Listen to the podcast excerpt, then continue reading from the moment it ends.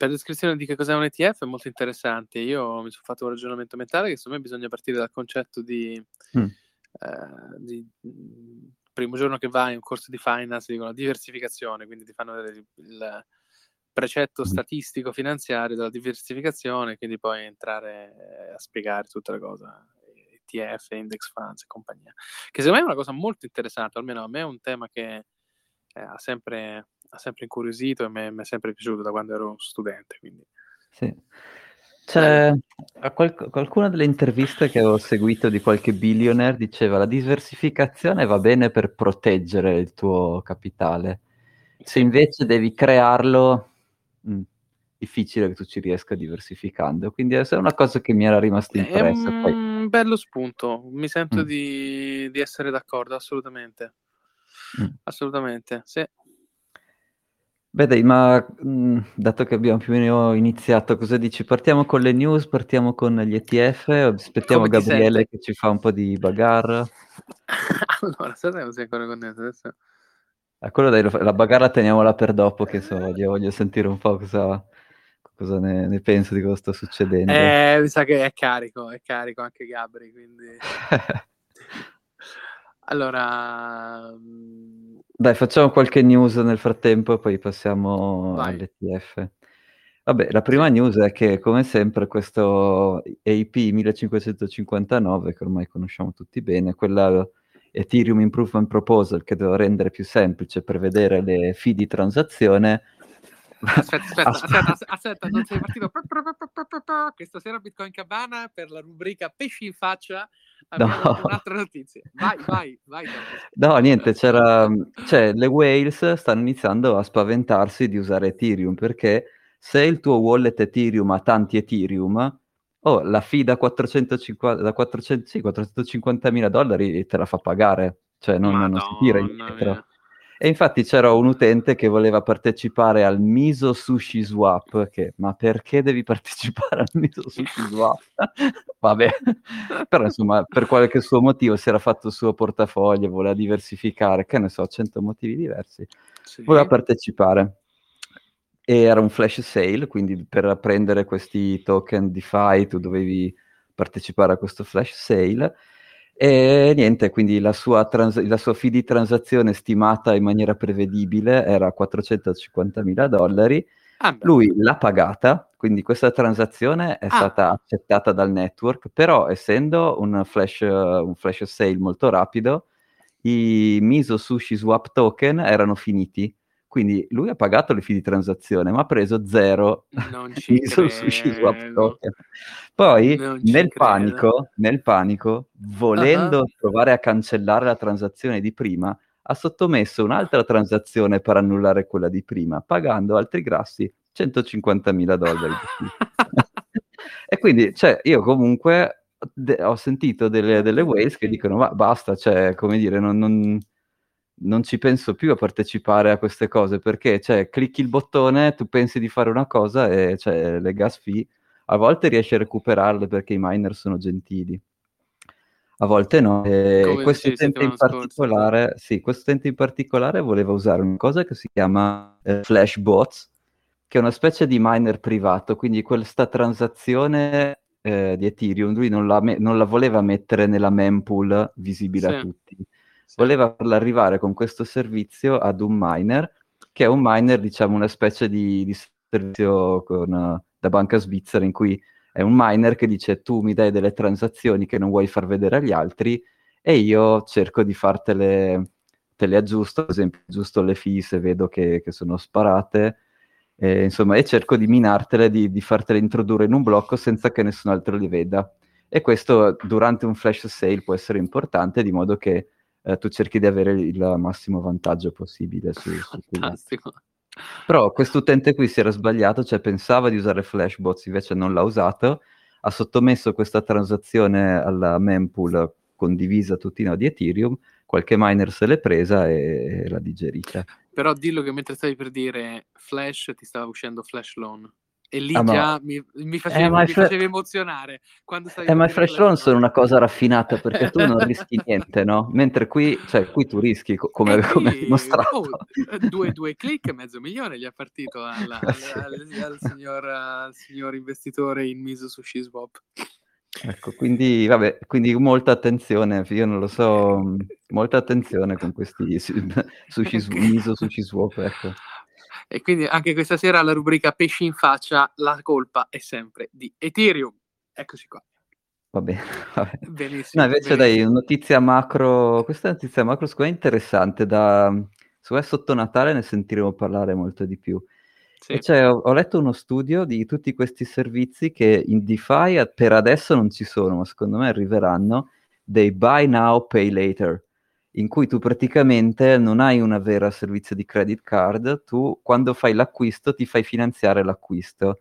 È un servizio che ad esempio Klarna offre qui in Europa, però eh, offre anche Square, PayPal, e quindi insomma sono, sono specie delle mini linee di credito che si fanno, che vengono fatte ad hoc per i singoli acquisti, quindi non è come sì. la tua carta di credito che te lo do la linea di credito a inizio mese, tu la spendi come vuoi. Ti fai fare una linea di credito specifica per il tuo acquisto. E la parte interessante, secondo me, è che un terzo del, di quelli dei volumi diciamo, riportati da queste società più grandi dei, dei, pagamenti successivi, quindi hanno erogato il credito e poi gli utenti che invece dovevano cercare di ripagare questo credito, un terzo hanno mancato il pagamento, quindi una specie oh. di, di, titolo tossico, si sta creando questa specie di titolo tossico. Ah, cioè abbiamo una, una, una junk credit line uh, cartolarizzata su DeFi e, che, mm. che sarà, avrà dei tassi spaventosi che mi interessa. Mm. Di solito le linee di credito beccate da cripto stanno su tassi persi di personale sul 10-13%. Uh, quindi ammazza il 30% di default è tantissimo, eh? Cioè, sì. è una cosa che ti manda in bancarotta, insomma.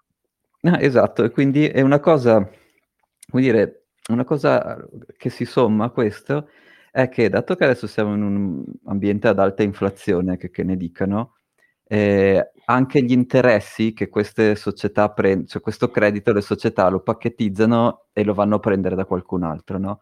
E l'interesse che questo qualcun altro gli fa a loro non è tanto basso perché siamo in un periodo di alta inflazione. Però hanno, queste società hanno questo, questa, non possono girare questo interesse ai loro utenti perché i loro utenti gli promettono tasso zero, è una specie quasi se fosse una campagna di marketing. Però è una campagna ah, di marketing sì? che rischia di costare veramente cioè, molto più di quello che si aspettavano. Soprattutto... A tutti, a tutti i clienti o tipo ai primi 50 che si sono iscritti? Perché farlo a tutti i clienti è... Eh, purtroppo questa ricerca non, non c'era scritto, non c'era, cioè okay. bisognerebbe proprio entrare, dovrebbe aspettare che PayPal, Square o Klarna quando fanno il bilancio gli vai dentro a vedere anche lì come lo nascondono può da capire, però insomma... E, mm. Poi mi chiedo qual è il vantaggio di farlo per acquisto sul prodotto, nel senso non conviene darmelo... Cioè, do, do... perché? Non so, è, una, un prodotto forma... finanziario che si sono inventati negli ultimi, nell'ultimo anno questo Buy Now Pay Later. Mm, non so, okay. che appunto, a me sembra un titolo tossico più che un prodotto, però eh, vabbè, vediamo un po' cosa che, eh, che, che distress ci può essere di, di questo tipo qua. Cioè, una cosa interessante che, che di Grecia 2008. Sì, mi ha, mi ha incuriosito, vediamo, vediamo, se esce. Per adesso non è una news famosa, però vediamo nei prossimi vediamo mesi. Se... Dai, Qui su Bitcoin Cabana un paio di chiamate giuste le abbiamo fatte, quindi, eh, chissà sì. che anche questa non entri, che sia qualche L- scandalo PayPal, qualche scandalo L'ultima, se posso dirla, la grande call che hai fatto su, su Evergrande, eh? ma vedo che c'è una persona che ci vuole, che ci vuole dire qualcosa. Possiamo oh, tirarlo dentro, possiamo tirarlo dentro. L'uomo del DeFi, colui che conosce tutte le altcoin meglio delle proprie tasche, Gabriele. Gabri, sei muto? Eccomi. No, allora, io ovviamente sto zitto perché faccio parlare voi all'inizio, ma volevo intervenire su, ma vi odio due parole. Volevo intervenire su due parole. Un paio. Un paio di call. Un paio. Con me più di un paio. Chiudo, chiudo sto zitto. eh, è carichissimo, è carichissimo, è carichissimo, è carichissimo. Sì, sì, vediamo di chiuderla in fretta così poi sentiamo le, le opinioni, no, io... le, le call. Le... No, call, eh, però piano piano. Dai, no, facciamo, vi ascolto facciamo... volentieri.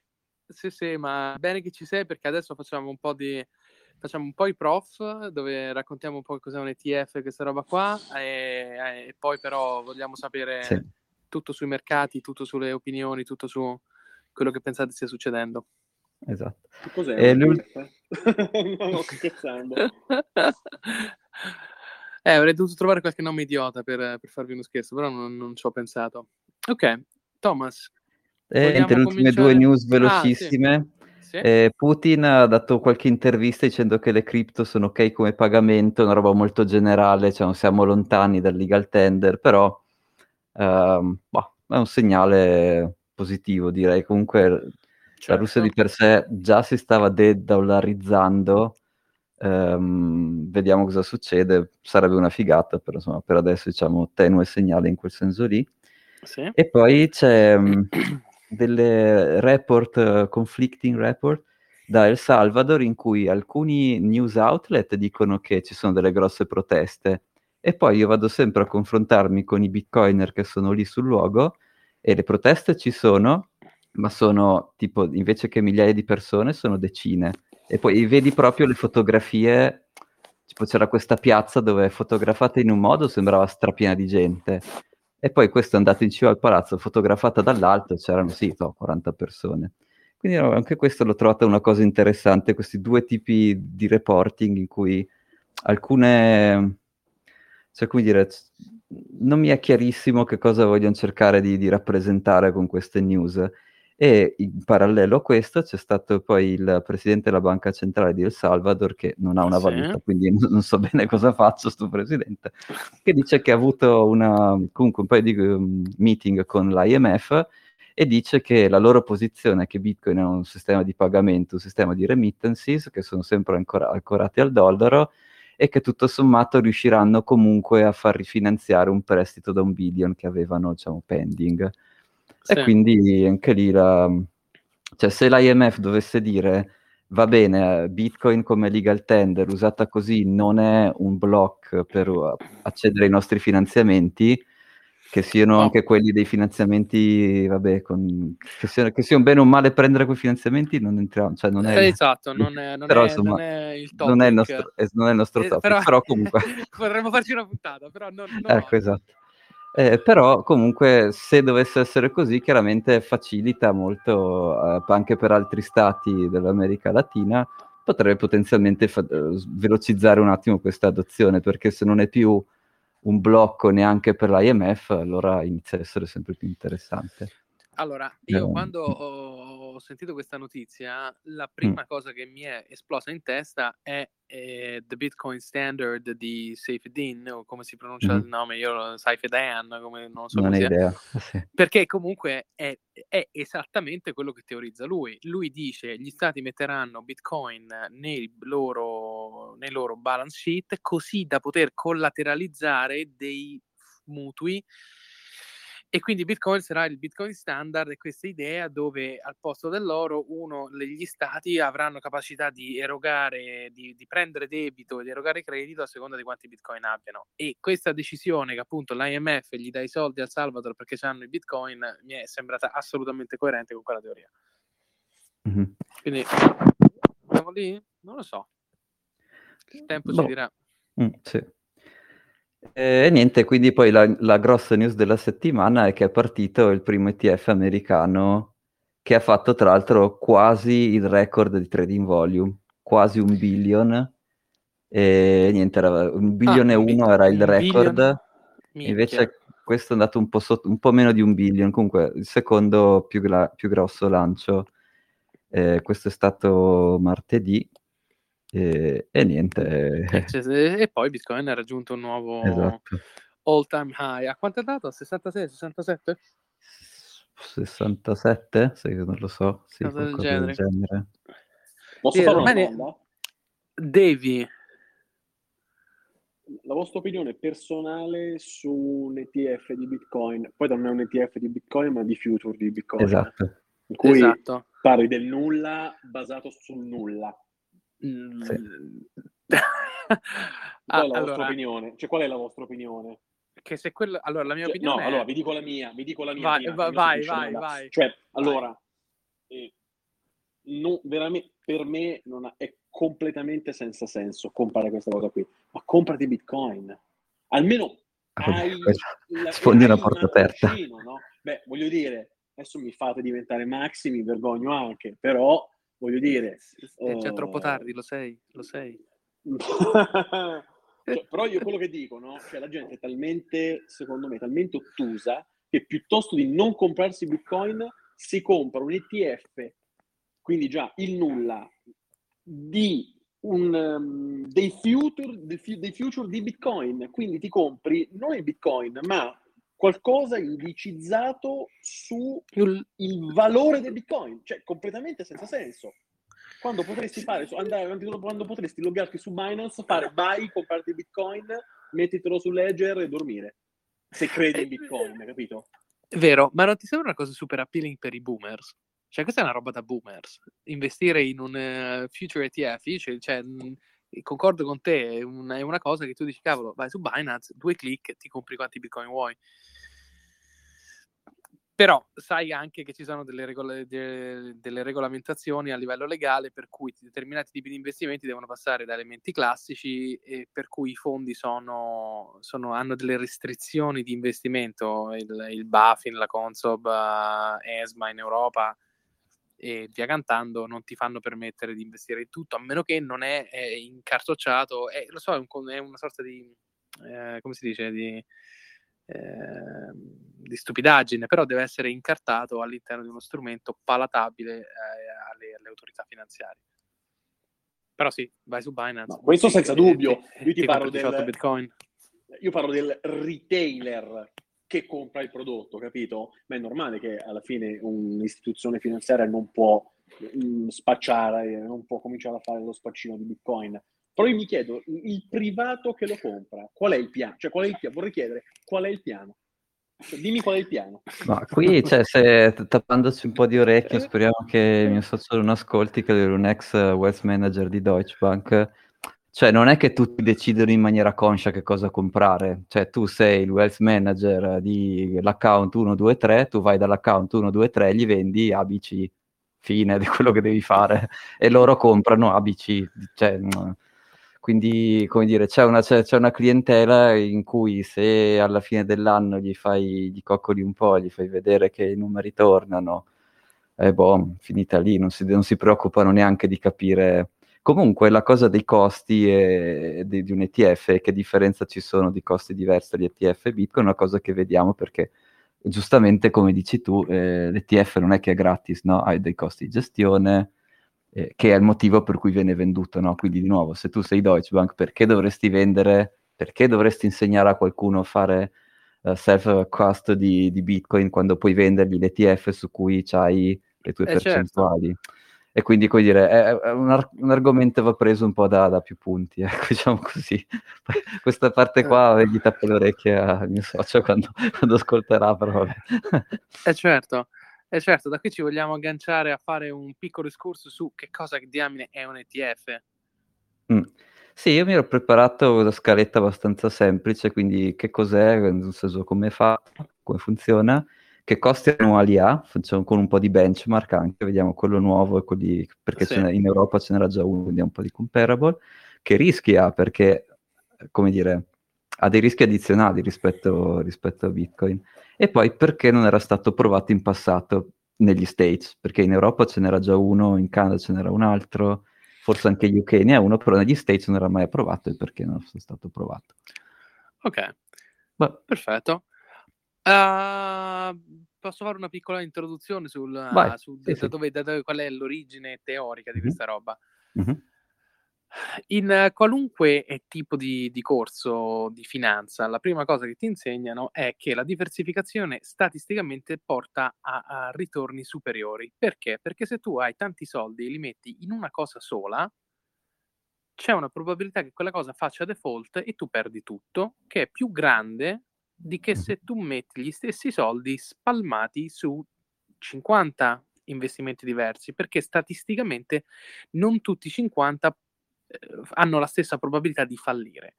Quindi la diversificazione è in finanza un concetto basico per eh, statisticamente aumentare la possibilità di non andare in default e quindi di fare soldi.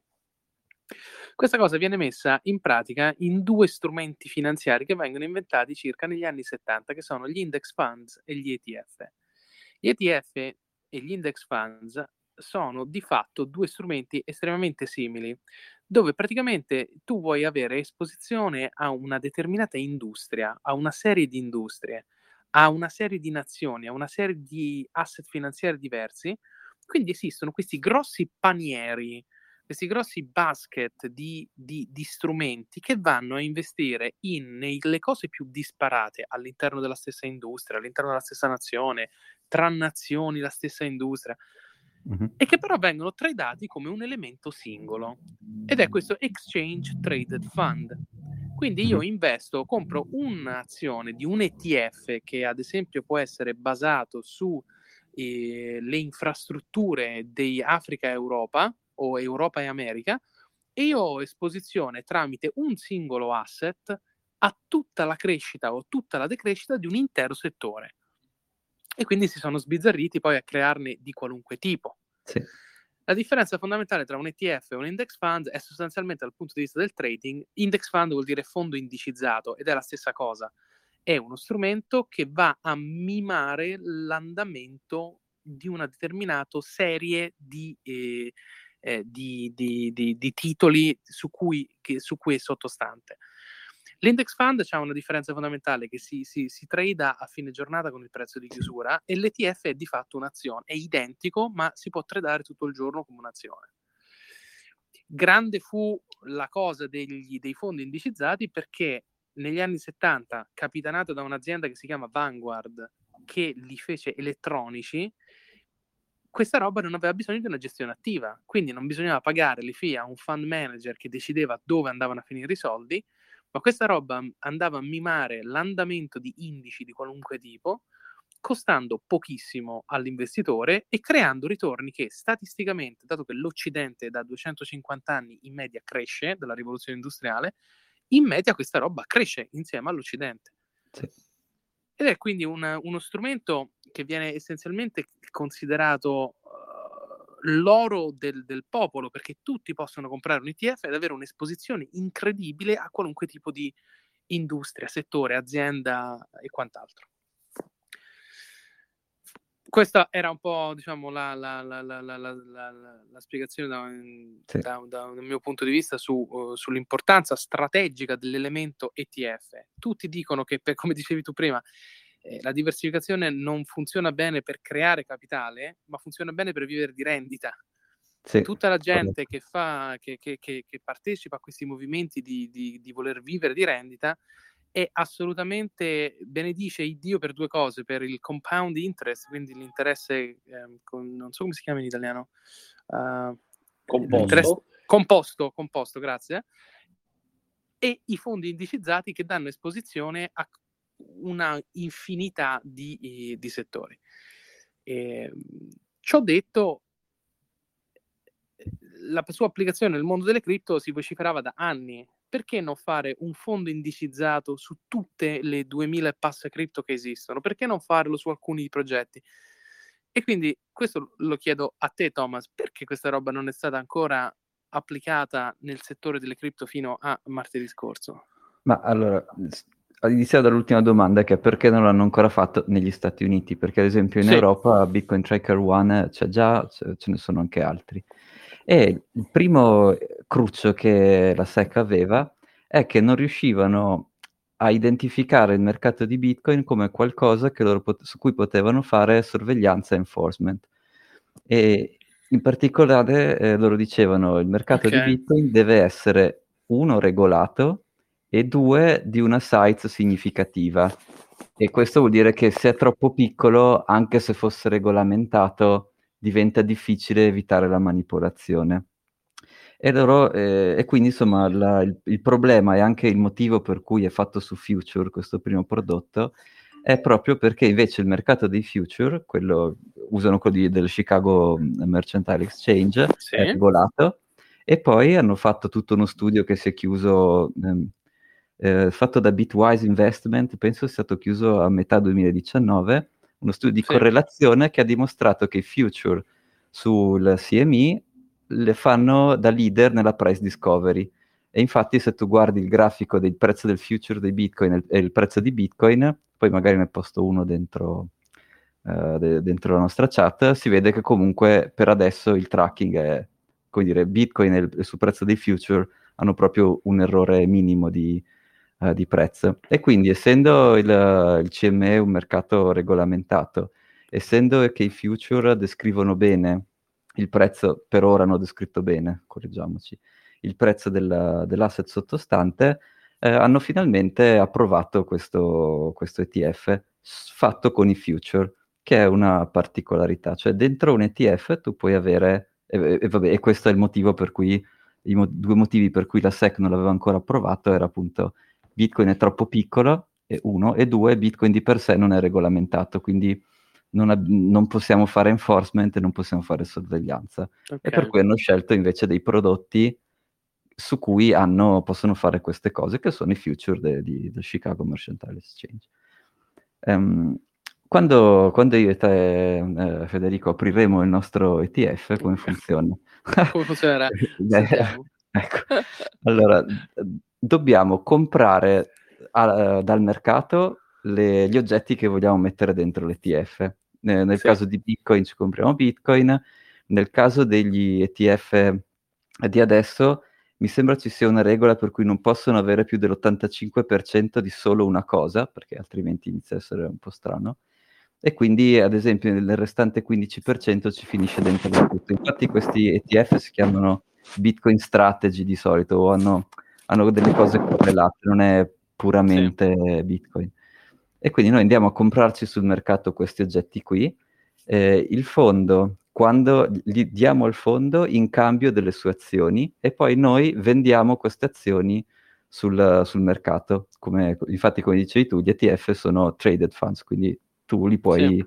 sul New York Stock Exchange dove poi tu puoi vendere e comprare queste azioni. E la prima conseguenza di questa roba è che il prezzo delle azioni del fondo non è detto, cioè essendoci un order book di compra e vendita anche di quello, non è detto che segua proprio uno a uno il prezzo degli, degli asset sottostanti. Quindi noi magari compriamo certo. 100 euro di Bitcoin, però se siamo bravissimi a fare marketing, magari le azioni del nostro fondo riusciamo a venderle a 101 per qualche motivo. Certo, certo.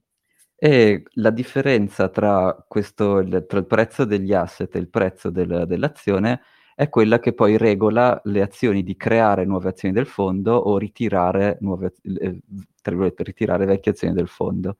Perché ad esempio se tu Con hai... Con stabilizzare il prezzo? Esattamente. Quindi okay. tu, quando tu vendi più azioni vuol dire che eh, in un certo senso abbassi il prezzo, quindi vuol dire che avevi un premium del prezzo delle azioni del fondo rispetto sì. al prezzo degli asset e quindi tu come creatore del fondo hai, hai, eh, hai vantaggio eh, economico proprio a comprare gli asset e, a, e mettere le azioni e venderle e questo aumento del, del supply in teoria fa abbassare il prezzo e quindi ribilancia il, il prezzo dell'azione rispetto al prezzo degli asset. E questo è come funziona, diciamo, un ETF. E che cosa vuol dire che è basato su futures? Beh, gli oggetti che ci sono dentro sono dei contratti futures. Esatto. E questa è una roba esatto. interessante. È molto interessante. Perché scadono i contratti futures, no? Esatto. E quindi eh, questi fondi non è che puoi dire, vabbè, eh, non è che, come dire, compriamo un bitcoin, lo, lo, mettiamo su una chiave privata di cui promettiamo che, che, ne so, che la distribuiamo tra cinque location diverse, non so, e quel bitcoin rimane lì per sempre. Questo fondo qui, anche se è tra virgolette passivo, in realtà è attivo perché quando scadono i future deve, c'è qualcuno che deve dare lì, sravanare, capire se rinnovare il future, se chiudere o aprirne un altro. E quindi questi fondi qui, quello che diceva anche Gabri prima, hanno sicuramente dei costi di gestione che non sono indifferenti. Sì. Ad esempio Bito, che è questo nuovo che hanno appena fatto, ha il 0,95% di fee, quindi quando tu entri paghi questa, questa fee o quando esci. E come comparable il Bitcoin Tracker One, quello svedese, ha il 2,5% e il Grayscale Bitcoin Trust, che non è un ETF, però diciamo è la cosa più simile, una delle robe simili che c'è, anche quello è una fee di gestione del 2%.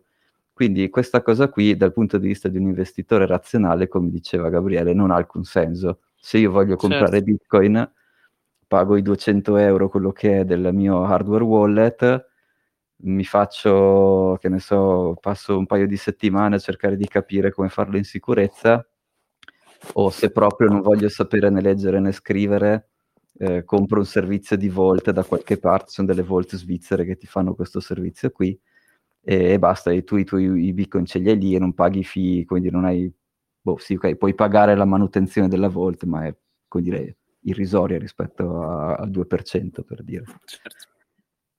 E, um, un'altra cosa interessante del fatto che è basato sui futures, questo però per la legge amer- per il fisco americano, è che sui futures tu hai ehm, le uh, non realized gains and losses, quindi tu potresti pagare tasse anche sui tuoi margini non realizzati, che è un'altra cosa che non ha assolutamente senso. Con Bitcoin tu lo paghi se vendi, se te lo tieni lì non, non succede niente. E, ehm, quindi sì, insomma, come rischi, questi oggetti qui, oltre ad avere un costo, hanno anche dei rischi, tra cui c'è un taxable income, quindi tu potresti comprare questo fondo, però dato che i future sono rolling, a un certo punto il fondo deve vendere o chiudere il contratto e aprirne un altro. E quello è un evento tassabile. l'evento tassabile, certo. Esatto, e quindi tutti gli azionisti del fondo si beccano il loro evento tassabile, nel bene e nel male, cioè non è che se, se tu sai che ce l'avrai pianifichi, esatto. però insomma è una, è una grossa differenza rispetto ad avere Bitcoin. Eh certo, ma è alla luce di questo, quindi un ETF sullo spot price di, di, di, di un paniere di, di crypto asset eh, è, è, all'orizzonte, come dicono, oppure mhmm, testeranno un, un ETF di, futures per un po' e poi si vedrà? Ma eh, panieri, beh, Grayscale ce li ha, quelli, il top 10, il top 20, um, che però sono dei trust, quindi eh, sono quelli che puoi comprare e vendere a fine giornata, cioè è diverso, no? Se ho capito sì, giusto. Sì, sì. Eh, il problema è che però, cioè, innanzitutto il Chicago Mercantile Exchange, i di futures, io non so su che altre monete ce li ha, ma sicuramente non ce li ha su Dogecoin, no? Quindi comunque finché si basa su futures deve essere su Bitcoin, forse Ethereum ce l'ha, adesso sinceramente dovrei controllare, non lo so. Quindi fin tanto che sono basati su future e negli Stati Uniti sono basati su future per quei due motivi che abbiamo detto prima, eh, no, questa cosa su altre monete minori non ci sarà. Oppure cambierà la regolamentazione Oppure, e, esatto. e, quindi si apriranno, si apriranno scenari. Eh, esatto. non, non, mi ricordo, non, mi ricordo, se c'era qualche notizia in merito a questo proprio, triggerata da quella sui, sull'ETF. Dici di, dei mercati future? Di un ETF, di un ETF nudo e crudo um, indicizzato sulle prime boh, 10, 20, 50, 100 cripto. Non se ne parla, non, non, è, non, no, non, hai, beh, sentito, non hai, sentito, niente no, su questo. No, ma anche no, perché negli Stati Uniti non lo possono fare senza i futures, no? E quindi i futures esatto. di Cardano, tanti auguri, cioè ti voglio proprio vedere. Beh, è qualcosa che Gabriele sicuramente si metterebbe a tremare. questo, questo ah, sì, sì, io no. poi sentiamo i suoi commenti. ecco, ma poi l'ho, trigger- l'ho triggerato. Cioè, l'ho secondo triggerato. me poi... Però guarda, in questo momento qui sono abbastanza sicuro, poi domani succeda, poi domani succede, però ehm, cioè, re- vedendo anche la top 50, anche la top 20 è troppo volatile per farci un, uh, un fondo indicizzato, troppo. Cioè, tu hai Dodge in top 10, capito? Hai Shiba in 13, per cui cioè, queste, queste sono cose che domani esplodono. Come, attenzione, domani ti fanno un più 1000%, che comunque ti sballa tutto, per cui Secondo me questo è molto improbabile che succeda, molto improbabile. Poi, poi domani puntualmente succede, perché queste non le azzecco mai invece, però secondo me no. No, anche secondo me no. Perché soprattutto negli Stati Uniti tu devi avere il future da qualche parte, il future di Dogecoin, ma no, dai. Il future di Cardano, che è una roba centralizzata, che vogliono farlo diventare una security. Cioè, vabbè, allora sì, se diventa una security, ok, avrai future, però cioè, non, si, boh, non, la vedo molto positiva da quel punto di vista lì. Ah, e... in qualche modo va incartato per gli institutional investors, quindi io non so poi se quella... Va fatto diventare una security, ti registri sul New York Stock Exchange e la smetti di raccogliere soldi dai retailer in difesa. No, aspetta, cioè, dicevo di Bitcoin. La dicevo, dicevo di Bitcoin. ah, di so, Bitcoin. io sto parlando di Cardano. ah no, il signor Cardano si andasse a registrare come tutti quanti e, e, poi, e, e poi, e poi lo cartolarizziamo, gli facciamo un, un, flash loan e lo destabilizziamo contro tutte le altre pair. Eh, e, ehm, quindi niente, il famoso muro di soldi istituzionali, secondo voi sta entrando tramite questi ETF o, o no? Hmm, beh, vedendo il volume del primo giorno, che è il secondo ETF più tradato nella storia, beh, qualcuno un po' di attenzione l'ha, l'ha raccolta. Un altro dato che avevo visto in una intervista, eh, eh, questa era un pannello a cui c'era anche Gary Gensler, ma non era lui che aveva dato questo dato, ma era il CEO di BlackRock che diceva, noi guardiamo, uh, BlackRock ovviamente è anche un blog, per quanto sia un, un, uh, una, un indicatore banale, loro vedono quante persone cliccano i loro articoli dei blog e loro dicevano ogni volta che noi pubblichiamo un pezzo su Bitcoin, quel blog lì fa 5-6 volte le visite degli altri blog. E quindi a che a noi piaccia o che a noi non piaccia, noi dobbiamo trovare un modo di offrire esposizione ai nostri clienti di quella roba lì. E per cui sì, secondo me sì, cioè, non, non aspettavano altro. Certo, Certo, certo, Ehm, certo.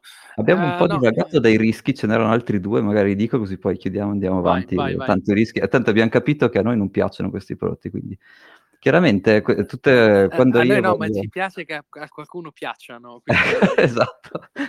Però comunque questo qualcuno si becca altri rischi, che secondo me sono altri due rischi interessanti per dire che ci sarà per un bel po' solo su Bitcoin. E uno è che è vero che quando il prezzo delle azioni del fondo si distacca dal prezzo degli asset sotto, tu devi o emettere nuove azioni del fondo o ritirare azioni del fondo, no? Fai queste due operazioni per... Quindi aumenti il supply o riduci il supply per bilanciare il prezzo Sì. delle azioni.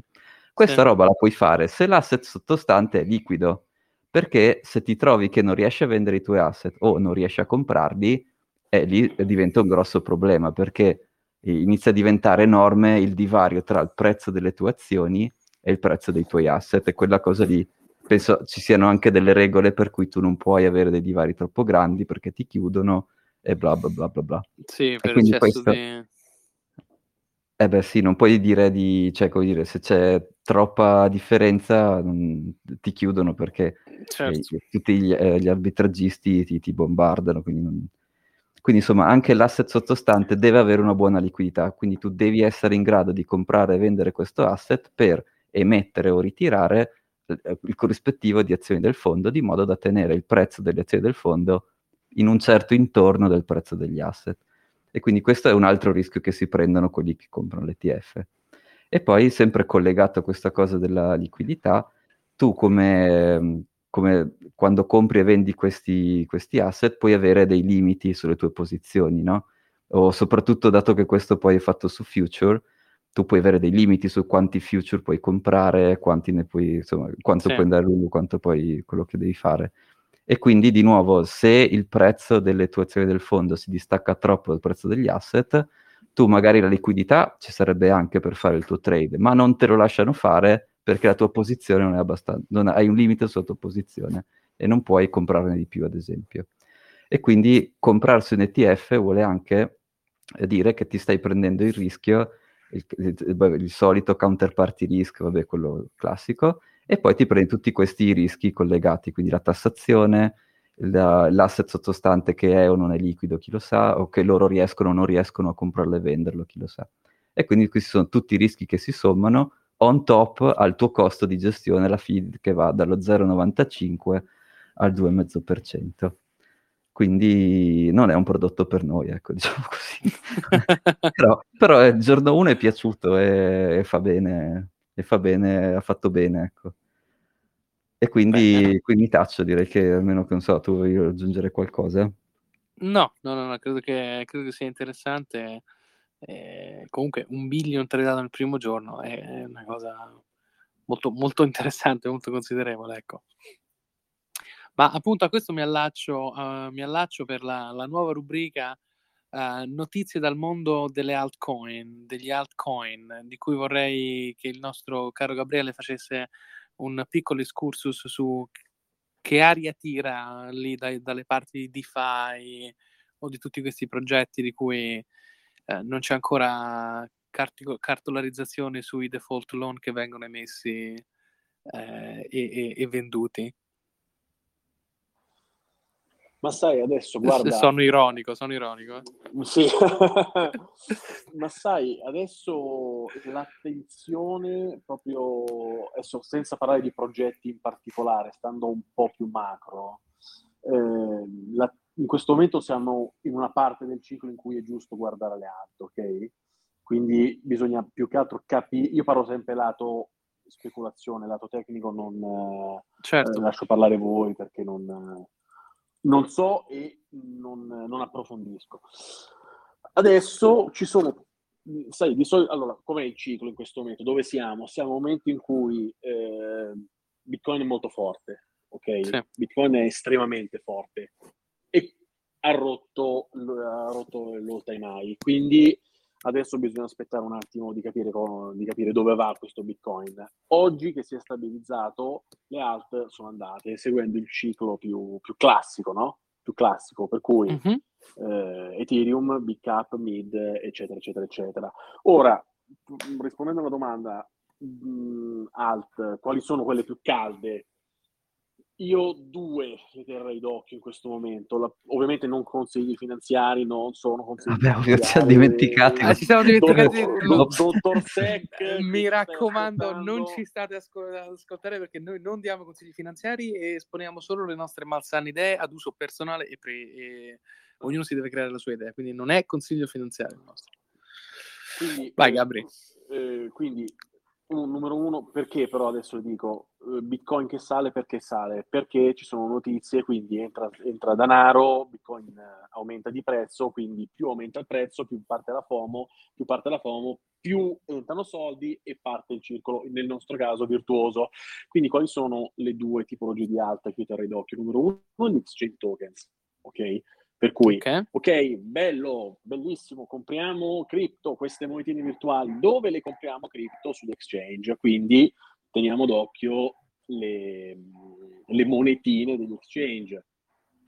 Che ad, oggi, che ad, oggi, infatti ti volevo dire, a me non sembra che l'alt season sia già partita, tranne che su, come dici te, esatto, sul, sui sugli exchange token che sono andati molto su ne, nella scorsa settimana, nei scorsi due o tre uh, giorni in realtà. Eh, oggi, oggi, abbiamo avuto una bella, oggi abbiamo avuto una bella botta. Punto numero uno. Punto numero due mi ricollega a quello che dicevamo proprio all'inizio, proprio inizio, inizio puntata quando è partita, delle fee di Ethereum. Signori, eh, Ethereum ha un problema enorme, sempre quello costa veramente l'ira di Dio. Per cui la gente inizia a comprare cripto, quindi exchange token, Secondo punto, la gente inizia a giocare con le cripto, quindi gioca con le cripto, prova un po' di DeFi, prova anche semplicemente a mandarsi mh, Bitcoin o un Ethereum da un wallet a un altro, quindi cosa fa? Usa le chain, vede, ah però è costosa questa Ethereum, proviamo le altre, ecco, andiamo sulle altre. Quali sono le altre? Solana fortissima, la, ehm, BNB ovviamente per il BSC e vedo che stanno spingendo tantissimo anche Avax e, e Phantom per dire, queste sono tutte alternative, Phantom, Auto, che sarebbe la, mh, il coin di Autofarm, eccetera, eccetera, eccetera. Questo tipo di, di, coin le terrei veramente d'occhio perché stanno pompando, se guardiamo il grafico di crescita di Phantom, che sarebbe FTM, pazzesco, ha fatto dei numeri incredibili. Tutto perché? Perché fondamentalmente diamo soddisfazione a Thomas e Tino non fa schifo perché è lento e costa tantissimo.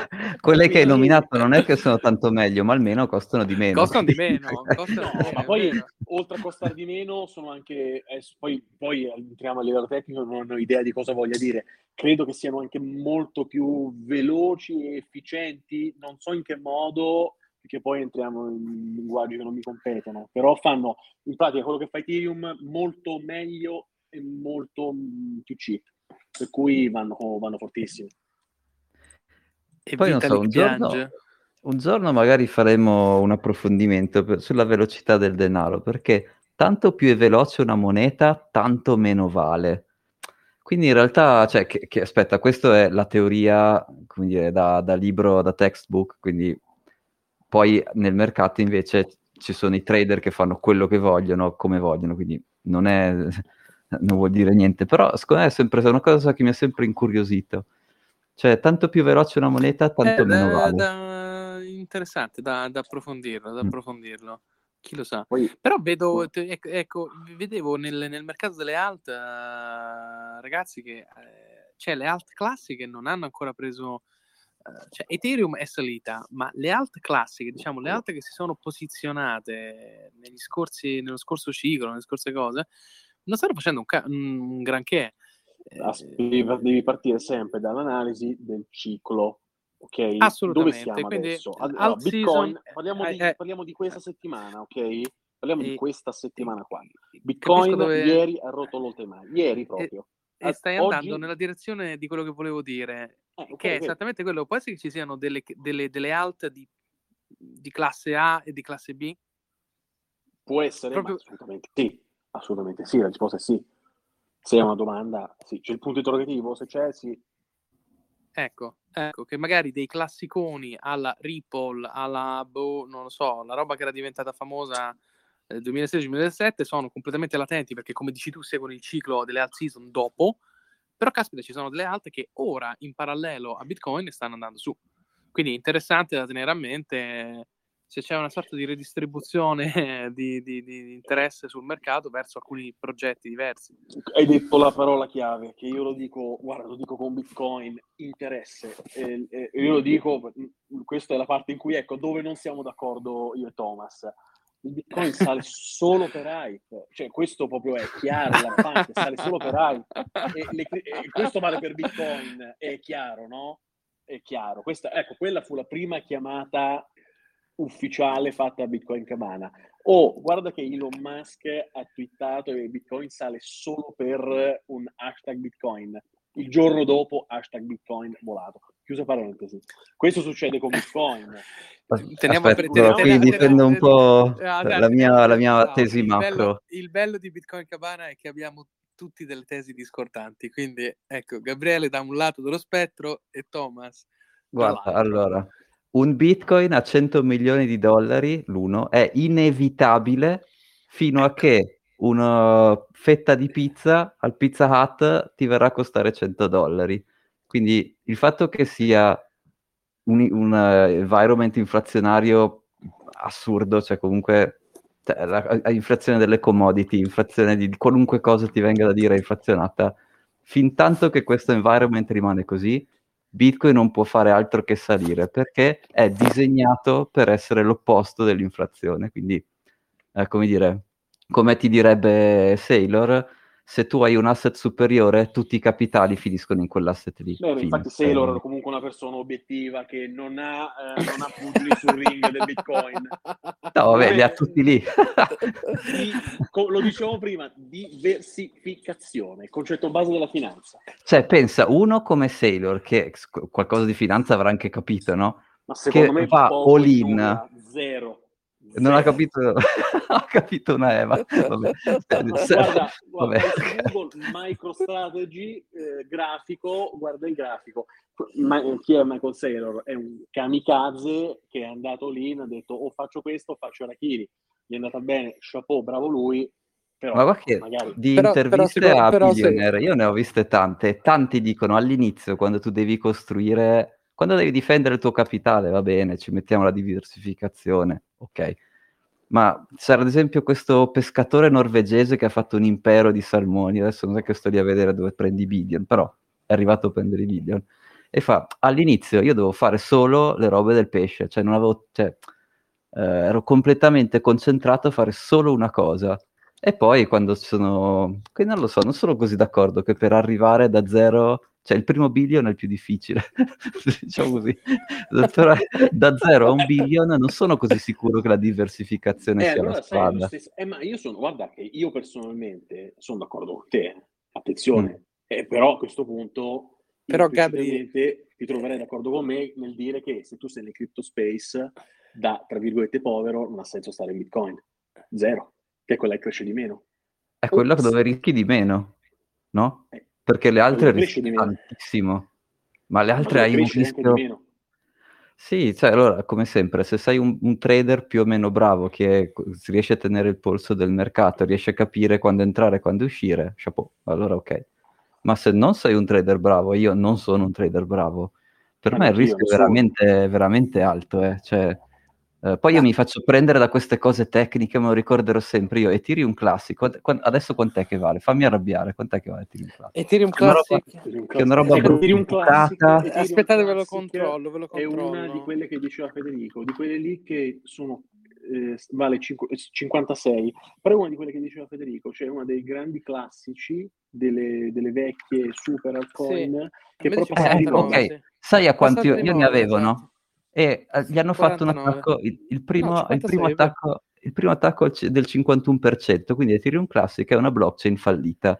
Cioè tu potevi, c'era un periodo, ma non un giorno, mesi, in cui tu potevi attaccarla, riscrivere le transazioni, farci quello che volevi e valeva 5 dollari. Ho detto, cavolo, devo venderli tutti adesso perché questa cosa qua va a zero, è rotta in tutti i modi. Ok, ho, ho perso un 10 per, quindi capisci? Vabbè, quindi cioè, io come, come trader non ce la posso fare, non prendo le decisioni giuste, quindi non, eh, come ho certo. dimostrato più volte. Ma quello però, magari è, dico. è normale. Però, normale, però, però, però ragazzi, eh. nello sviluppo di una nuova industria funziona sempre così, che tutto va nel, nel, nel, nel grosso calderone e poi inevitabilmente qualcosa muore. E questi sono i periodi di consolidamento. Certo. Potranno durare 10, cioè non so quanto durerà. Non ne ho la più pallida idea, dato che il mondo cripto comunque lavora a una velocità esponenziale. Ma progetti tipo Zcash, Omisego, Tron, uh, lo stesso ecco, Ethereum Classic, tutta quella roba, Miota. Ma vi ricordate? Queste erano l'hype mm, de- de- dello scorso ciclo, Nio son, stanno, stanno, tutte lì parcheggiate. Eh, sono, che... erano, sono, erano, progetti di marketing, quindi se non ci fai il marketing oh, non fanno niente. Quindi, quindi, quindi, quindi, magari ti voglio dire, sì Thomas, è vero che tu magari lì per lì sullo spot trading non, non, non, non prendi la decisione giusta, ma chi lo sa che il mercato non ti darà ragione quando i capitali si accorgono del vero valore di alcuni progetti? Possono passare anni. Però ognuno ha un, obiettivo, un orizzonte di investimento magari diverso che porta a risultati mm. diversi. E secondo me non c'è uno giusto o uno sbagliato, è solo una questione temporale. Come dicevi tu, se vuoi accumulare capitale, devi fare il pirata uh, su, su, progetti nuovi e vedere dove tira il vento e metterti in coda. Un po' come, di, come, come dici tu, Gabri, un po' come, come tu. Ed è giusto, se tu non hai un cavolo di voglia di farlo, parcheggi i tuoi soldi in una cosa che ha fondamentale valore, ed è lì forse che io sono in disaccordo con Gabri che dice Bitcoin si alza solo per l'hype. Secondo me non è così. Io credo nel, nel valore fondamentale di Bitcoin e quindi il capitale si accorge di questo valore fondamentale e ci va a investire. Mm-hmm. Però non è che uno esclude l'altro. Eh. Cioè, ma, ma secondo me è un esatto, e, e. Cioè, è un, e anche, fine, secondo me, anche secondo la, me è un... se la destinazione è la stessa, guarda, possiamo prendere uh, strade diverse, ma andiamo sempre avanti. Cioè, io credo che andiamo avanti. Che poi credo che la gente ci metta i soldi perché mh, mm, vede un modo per far soldi. Io credo che Bitcoin cresce perché è il futuro del, dell'umanità a me non interessa, cioè, eh, basta che va avanti. Cioè. Se, se, il vento tira su Miso Sushi Swap, cavolo, fatti un 20 per su Miso Sushi Swap e poi eh, quello che una volta dicevamo money in the bank, adesso sarà riconvertito in bitcoin, magari, non so. Cioè, per dire anche la stessa, che poi, eh, allora, una cosa che ho capito di per certo nelle cripto è la potenza delle narrative, ok? Ci sono sempre le narrative. Una narrativa che è andata fortissimo, ma fortissimo Quale? quest'estate, è stata quella del, del, del gaming, gaming crypto, ok? il sì. più grande esponente di questa narrativa qui è stato Axie Infinity, che è la cripto che trovate sotto AXS, no? Cioè, sì. una volta che parte la narrativa e qualcuno magari viene annunciato un, viene annunciato un round investimento, un fondo di qualche billion, la gente ci si fionda. E poi parte l'effetto, l'effetto, il circolo virtuoso che dicevo prima, no? Sì, però lì è il momento in cui devi vendere, no? In realtà sarebbe eh, buy the rumors of the news, se proprio, no? Poi sta e, e ragazzi, a... qui, qui, bisogna allacciarsi pure, però dare credito anche al, al buon Raul Pal quando rompeva le scatole in tempi non sospetti col metaverso.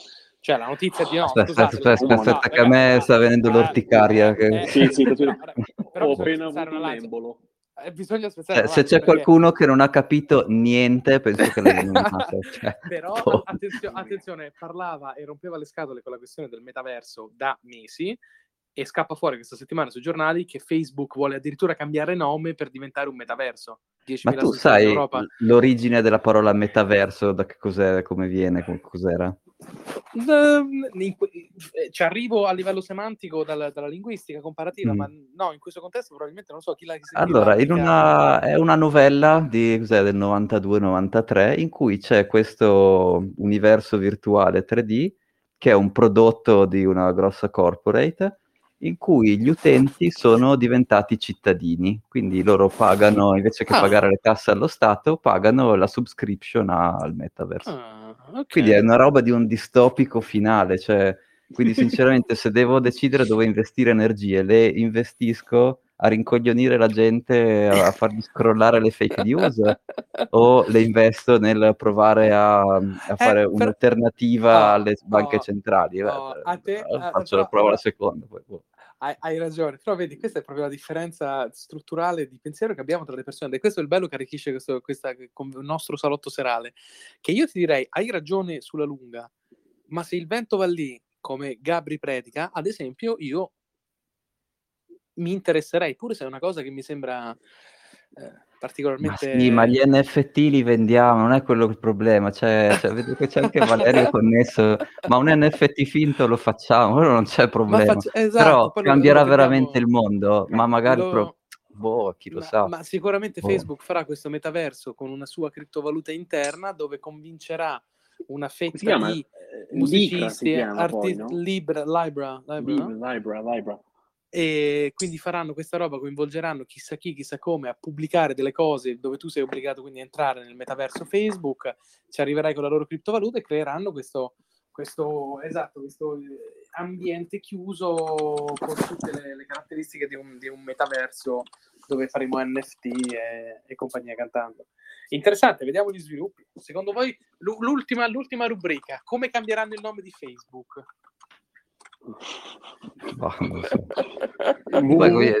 mi dissocio da markzuckerbergpersona.com secondo me glielo, glielo, impone il board of directors. No dai quello, quella è l'unica cosa che, che come dire Facebook è un po' che non lo uso però comunque Zuckerberg alla fine ha fatto tutto quello che un imprenditore doveva fare quindi chapeau non è quello non ho niente da dirgli certo. però sinceramente ho veramente voglia di, di fare una, una, World of Warcraft eh, gigantesco, cioè no, non ho voglia, cioè, non, boh, secondo me non problema, sai, poi qui parliamo, parliamo, di altro, però il grande problema di Zuckerberg qual è stato? Predicare questo che hai detto, ovvero fare, scusami, fare l'imprenditore proprio spietato, predicando l'inclusione, siamo tutti fratelli, viva Dio. Eh, però magari nel mentre sei super spietato, pubblicità costosissima, ti mangi tutti i concorrenti facendo un monopolio, perché letteralmente te li mangi. Per cui secondo me lui è veramente detrimental a Facebook oggi, eh, oggi. Bene, bene, bene, bene, bene. Eh, sì, eh, ah, pesci in faccia abbiamo tirato anche stasera. Allora, mi sembra che pesci in faccia questa sera ne abbiamo tirati per la rubrica pesci in faccia e Tirim rimane il grande, il grande re ma eh, noto che potremmo parlare anche di altri progetti. Eh, notizie dalle alte, Gabri ci ha dato degli spunti interessantissimi su narrative, dove tira il vento, narrative, dove tira il vento esatto nei mercati delle, delle altcoin. Eh, Bitcoin eh, trade a 66, viviamo in un mondo dove Bitcoin sta a 66, fondamentalmente non succede tanto casino, quindi, quindi questo, questo è il mondo dove ci troviamo con un ETF e ha provato sui futures. Quindi vediamo cosa succede quest'altra settimana, ragazzi. E, e, e ci, riaggiorniamo, ci riaggiorniamo mercoledì o giovedì prossimo. Vi faremo, sì, faremo tra l'altro, aspetta, colgo l'occasione di salutare Elisa e forse la settimana prossima sarà la nostra ospite. E L- parleremo, so se, vabbè, poi ci vuole salutare. E quindi l'idea poteva essere di parlare, eccola, Lisa, ci fa piacere che tu sia qui e non vediamo l'ora di, eh, di coinvolgerti. Sei ancora in muto? Uh, sei ancora in muto? Sono ignorante, faccio una premessa, ciao a tutti, vi ho ascoltato ciao, con molto ciao. interesse, ciao. Ci ha fatto molto piacere. E Va niente, quindi settimana prossima facciamo un po' invece il punto di vista di un VC italiano, quindi con la regolamentazione italiana, e magari questa cartolarizzazione. Oggi non abbiamo parlato tanto, però ci sono, sono, un po' di progetti di tokenizzazione, parola italiana e cartolarizzazione. Vediamo un po' che cosa, cosa ci racconta. Sono molto curioso. Benissimo, ragazzi, grazie a tutti. Con il Bitcoin Caban stasera abbiamo finito e ci sentiamo per ragionamenti per la settimana prossima. Ciao.